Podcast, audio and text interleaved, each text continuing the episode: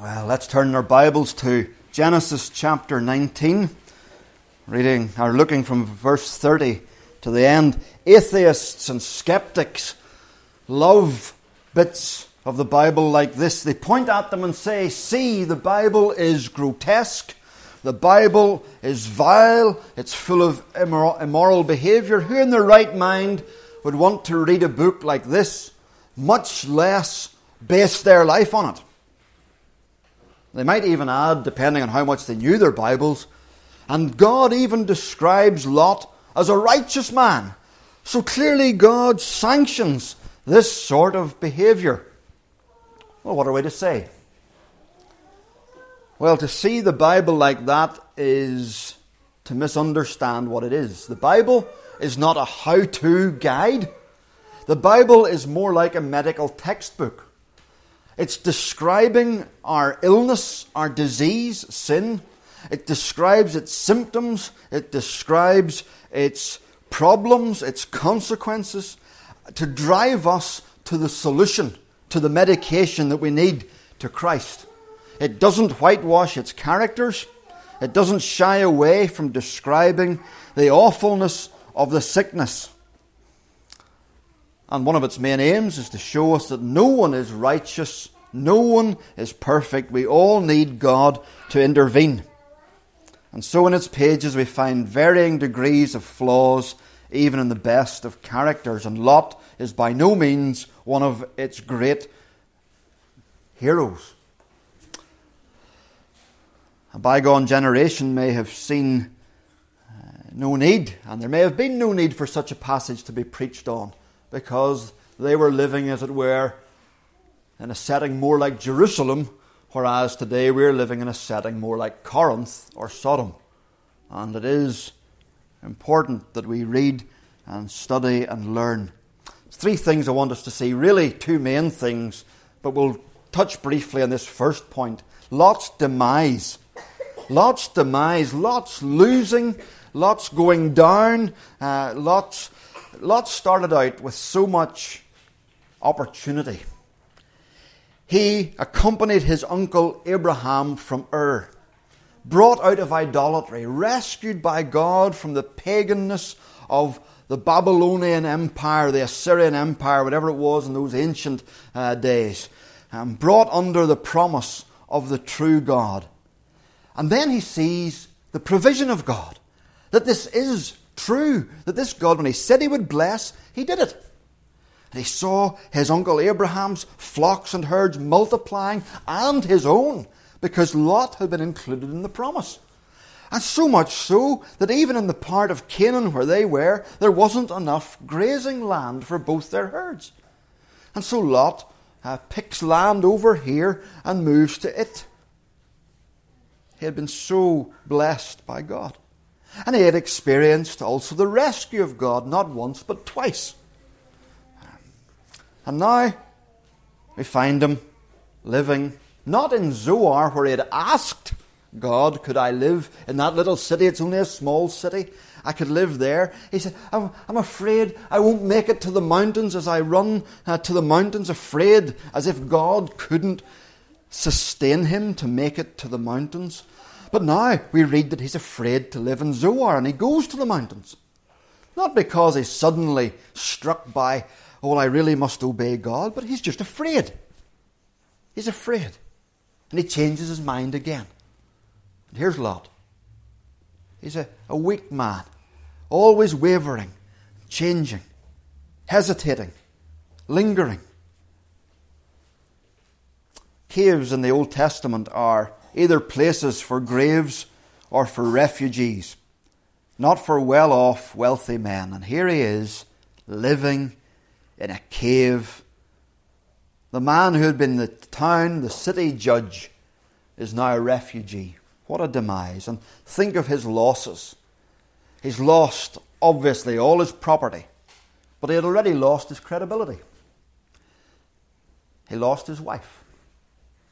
He lost his prospective sons in law. Now he's lost his peace of mind. He's fearful. He's lost his trust. He's lost his comforts. What a step down for this man who'd been the town justice. And in a wider sense, he has lost his family. What did we learn with the children? Change direction. Change your direction, the little monkey was to do when he was chopping the branch on the wrong side. What does Lot not do? He doesn't change his direction. He doesn't go back to the one person that he knew in the whole world who would care for him.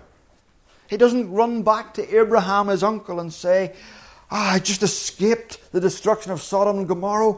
Could I come and stay with you? Could my girls and I stay with you? And would you provide for us just until I get back on my feet? He didn't go to the man of God, to his own family member, for whatever reason. Maybe pride, maybe his attachment to the cities of the plain, maybe fear. He doesn't return to God's people. It's not like the prodigal son. The prodigal son in the pigsty has lost everything, says, I will arise and go to my father. And he gets up and he runs to his father. Here's a, a little application for us. We find ourselves moving away from God's people. Change direction. Get back amongst them again. Lot's demise. Lot's shame, secondly, and in more detail. Lot's shame. Just when you think it couldn't get any worse, we read verses 31 and 32. What a repulsive incident. I remember my shock first reading this as a, as a young person. I remember where I was, and I remember thinking, surely this can't be in the Bible.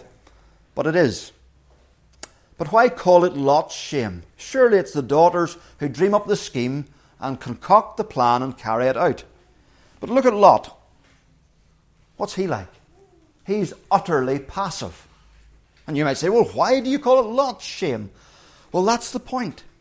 He's passive. We see him here, and he's, he's comatose and lifeless. He doesn't even speak in this passage. What should he have been doing? He should have been out as a father seeking husbands for his wives. The children of Israel who will have been reading this as Moses writes it for them as they've come out of Egypt and they're going into the promised land, they're reading this story. As they read it, they will know the story of Abraham uh, sending uh, his servant to Haran, I think it's 400 miles to the north, to get a wife for his son Isaac. They will know the story of Jacob being sent by his father Isaac on that same journey so that he will not marry one of the pagan women. These, in their story, the Israelites know that you make every effort to get a believing wife for your children. And what have they got in their story? They've got Lot doing nothing for his children, for his daughters. That's how this is to be read and seen. Lot thinking only of himself, no, he doesn't. Isaac went, I think, 400 miles. Abraham's about 30 miles down the road. And Lot could have gone there to find a man who would be a follower of God for his daughters. And even if he wasn't that particular about finding a believing man, he could have just gone down the road to Zoar, which was even closer. But he doesn't do anything. And again, here's another challenge for us. Could it be that our sinful inactivity, not doing what God has commanded us to do, drives another person to sin? It doesn't make their sinning right, but we are partially to blame. A husband who uh, doesn't love his wife and drives her to anger or resentment or worse. A father who is harsh with his children and exasperates them and frustrates them.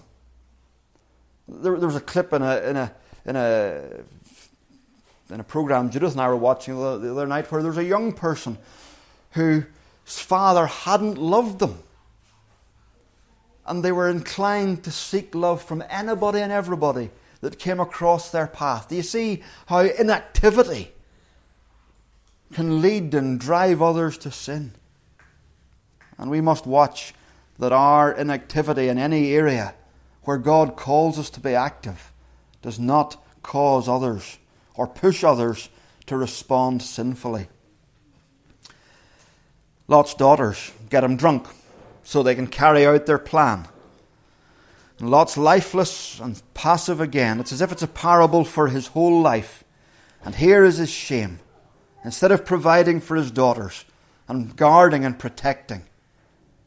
And that doesn't exonerate his daughters. But this whole section is the closing section of Lot's life as it's recorded.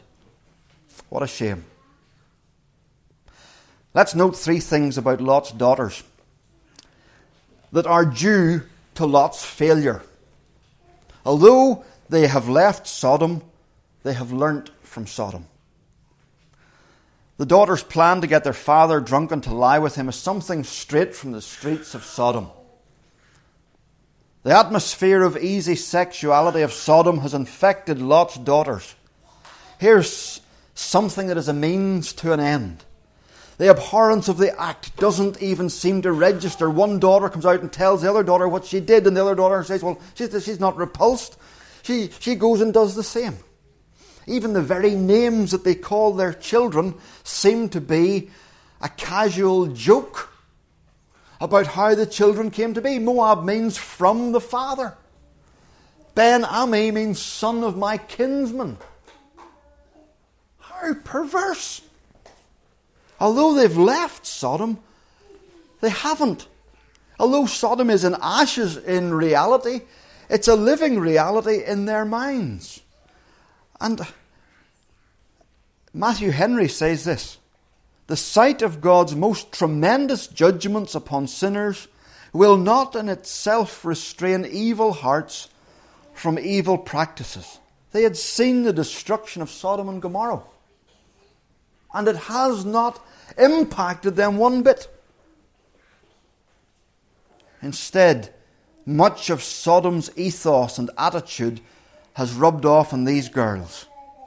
They have imbibed its values, and there's nothing of godliness in them and plenty of Sodom in their thinking. And this is such a key lesson for us today. We live in a world that is more like Sodom and Gomorrah than it was 60 years ago. What a challenge for parents and for young people. We live in a world that's hypersexualized, where pornography is rampant, where physical intimacy is seen as just a physical appetite or even as a currency. We need to do all we can not simply to shield our children but to cultivate in them a sense of the opposite, of the sacredness of God's gift, of drawing a line so far back from where the world draws it. We need to teach them to evaluate lyrics in songs and the contents of films and saying, what is this doing to desensitize me? We need to be asking that of ourselves. What of living in this world is desensitizing us? And although Lot is described by Peter as a righteous man who's tormented by the goings on of Sodom and Gomorrah, his torment doesn't seem to have been communicated to his children. How sad. How sad. Having stayed in Sodom for his own benefit, this poor man reaps what he is allowed to be sown. If you choose to live next to a field of dandelions and thistles, don't be surprised when your own lawn starts to sprout with them itself. Secondly, although they have been rescued by God, they haven't learned to trust God. There's a sense of panic in what the oldest daughter says. Uh, look at it uh, there in verse 31. One day, uh, the oldest daughter said to the younger, Our father is old, and there is no man around here to lie with us, as is the custom all over the earth. The NIV softens what she says, because what she actually says, There is no man on earth to come in after the manner of all the earth. There is nobody on the earth. It's one of those massive overstatements that actually reveals what our desires are. The person who says, I'll never get married. I'll never get a job. You can see how much those things mean to them. These, these girls say there's nobody on the earth to give us children. What does she do in her desperation? She's just been rescued by God. Does she wait and trust God to provide? Here's another challenge. Because this woman believes that although God is big enough to rescue her from judgment, He's not big enough to take care of a practical daily problem. And how often do we do that? We see God as big enough to get us to heaven, but He's not big enough to trust Him with the issue of today. And it's so easy to do because the issue of today is right here. And salvation's, you know, a future thing in our minds. We think, yes, God's interested in the big picture, but He mightn't be interested in the small detail, but He is. And we need to grasp that God can be trusted in the problems of everyday life. But what stands out here is that these daughters have not learnt to trust God. They're not for trusting. They're not for being like Abraham and Sarah in the previous chapter, where they've been trusting and trusting. Okay, they fell and they, they fell with their, their own scheme to use Hagar. That's right, and it was wrong. But even that was something that was culturally acceptable in the ancient Near East. What these daughters do was utterly, utterly inappropriate and unacceptable in the ancient Near East. They're not for trusting. It may have been that they haven't heard enough of God from their father to know that God can be trusted. Maybe they haven't seen enough of God being trusted in everyday issues to know that God can be trusted with everyday issues. And the challenge comes to all of us, whether we're parents or not. Do we live as if God can be trusted in the daily problems of life so that our children and those around us pick up that God can be trusted? What is our legacy? What are we passing on? Thirdly, although they wrong their father, they have learnt from their father. Although they wrong their father, they have learnt from their father. It's not only Sodom that they've learned from, it's not only from their father's negative, not trusting of God that they've learned from, they've positively learned from him. In two ways. There is a tragic reversal here, an awful reversal. Do you remember chapter 19 earlier? Lot had offered his daughters to the men of Sodom without their consent. Now they take advantage of him without his consent. I wonder where they had learned that. Had they overheard their father make his rash and sickening offer? Where had they learnt that sexual purity was something to be treated lightly? Certainly in Sodom, but also in that awful moment, also from their father. There's a particular challenge to those of us who are men. May it never be that our children learn from us that sexual purity is a light thing. But there's a second way and a more subtle way that these girls have learned from their father. They've learned how to make decisions. In Genesis 13:10 we see how Lot made a decision. Lot looked around and saw that the whole plain of the Jordan towards Zoar was well watered, like the garden of the Lord. So Lot chose for himself the whole plain of the Jordan and set out toward the east. He saw something he wanted, and he set himself to get it, with no thought of the consequences. What a tragic thing the consequences were. He saw the green fields. He saw his flocks in his mind's eye grazing there and growing fat. He saw them multiplying and selling at the market and silver changing hands and himself becoming well regarded and wealthy.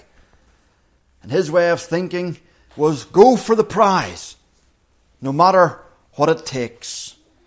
And sadly, how his daughters have learned from him. Do you not see it?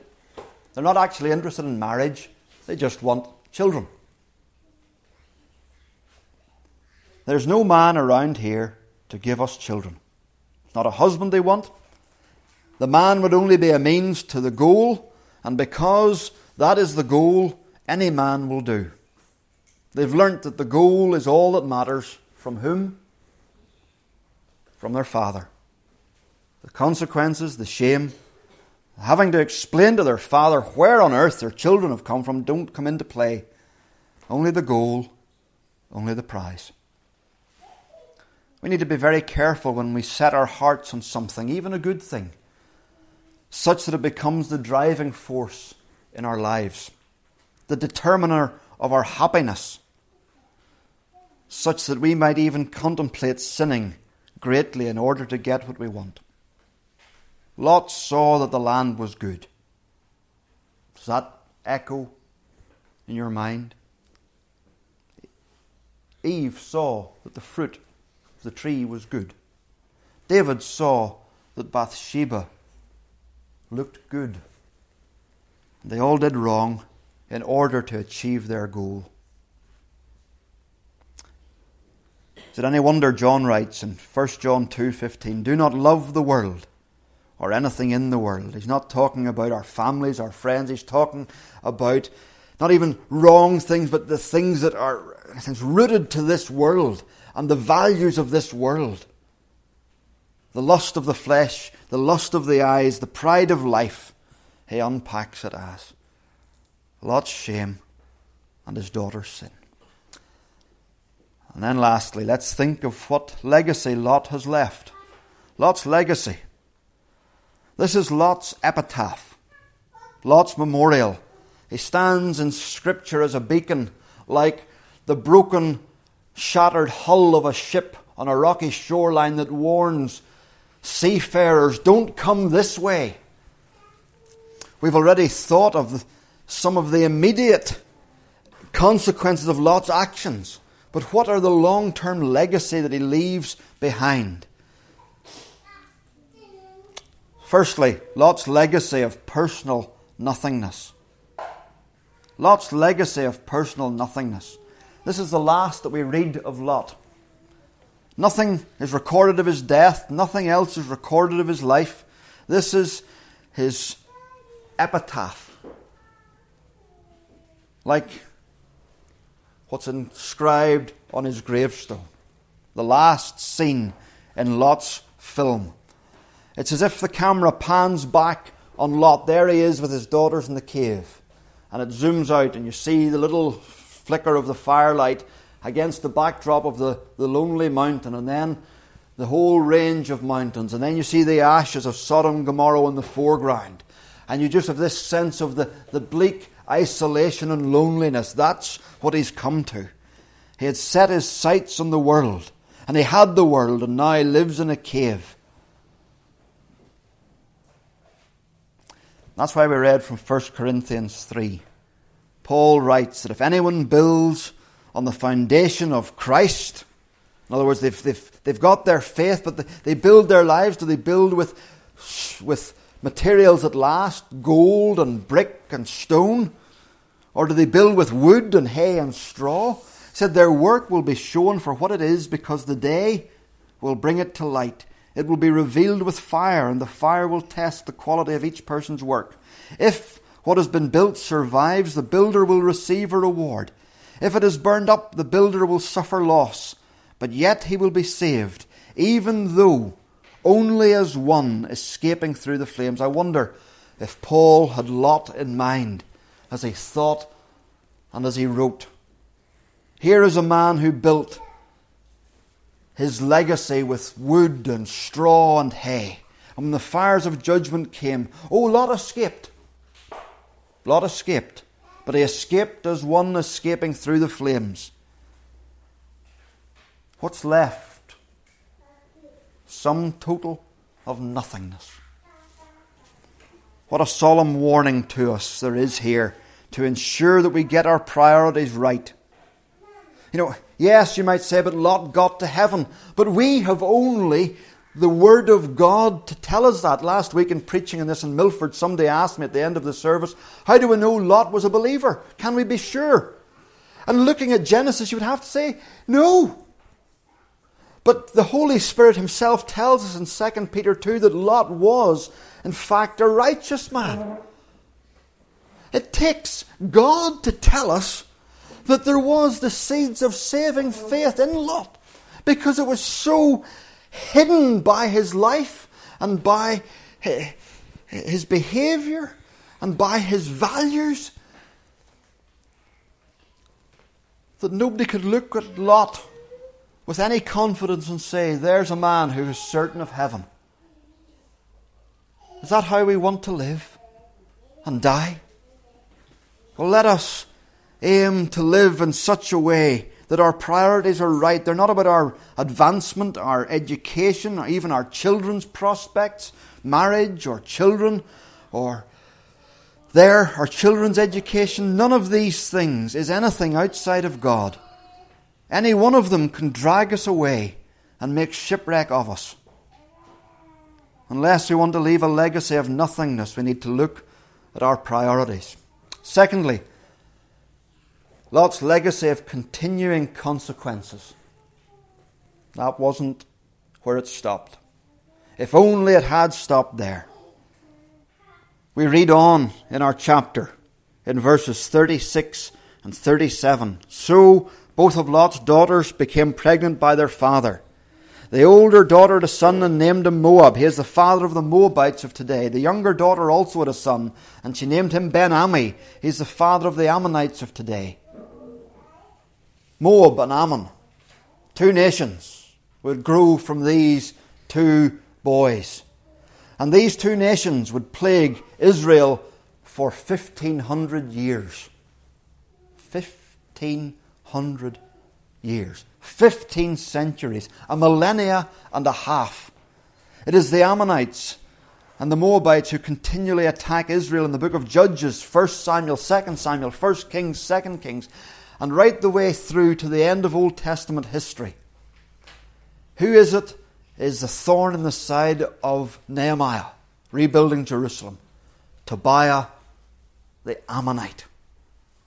It's the worship of the Ammonite god Molech and the Moabite god Chemosh that ensnares Israel in 1 Kings and in Jeremiah's time.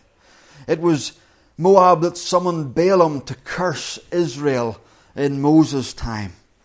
Here's the truth that our sin is never self contained, nor is it limited immediately to our immediate circle. It can have rippling consequences. Here's a warning to us that our sin can endure long after we are gone. What a warning. What a sobering passage. Here is Lot living in a cave, cut off from other cities, and yet his descendants will cause Israel endless trouble. Not every sin may have rippling consequences. God, in His grace, may prevent it rippling down through the generations. But He does warn that the sins of the fathers are visited on the children to the third and fourth generation. He warns us that this happens. Oh, but thankfully there's light as we finish. Isn't it good that there's light? Lot's legacy. I've said impacted. I want, I'm going to change it to infiltrated. Infiltrated by grace.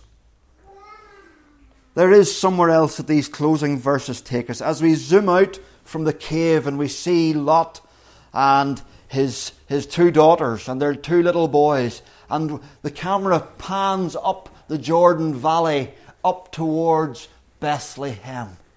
And as we zoom forward in time, we see coming walking out of Moab two people. There's two women, an older woman and a younger woman, and they, they're heading towards Bethlehem. And one of them is going to marry an Israelite landowner. And they'll have a son. Who will have a son? Who will have a son called David?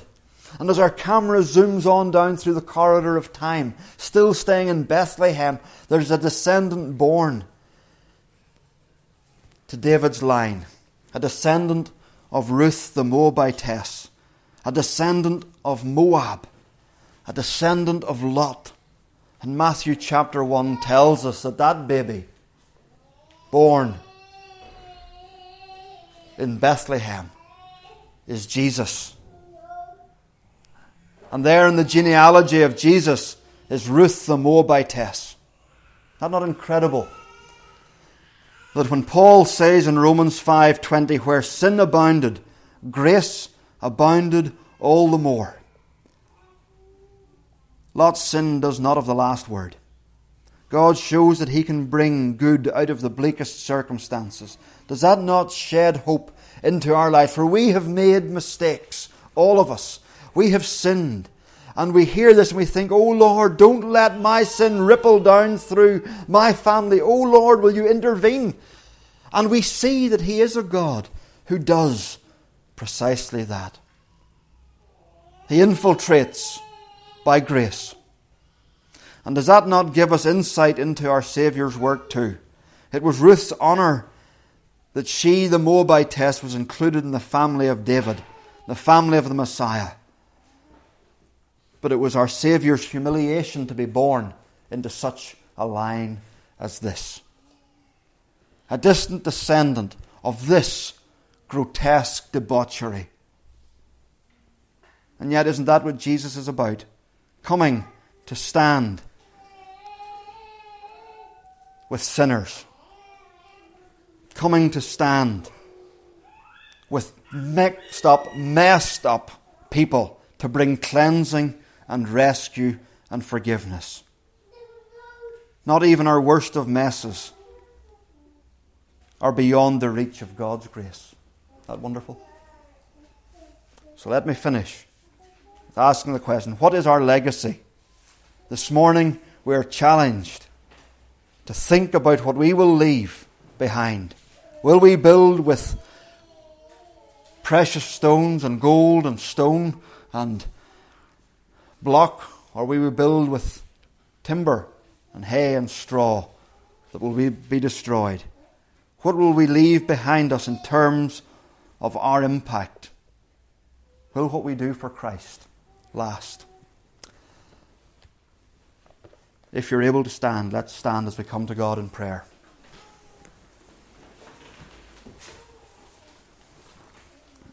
Oh, Father in heaven,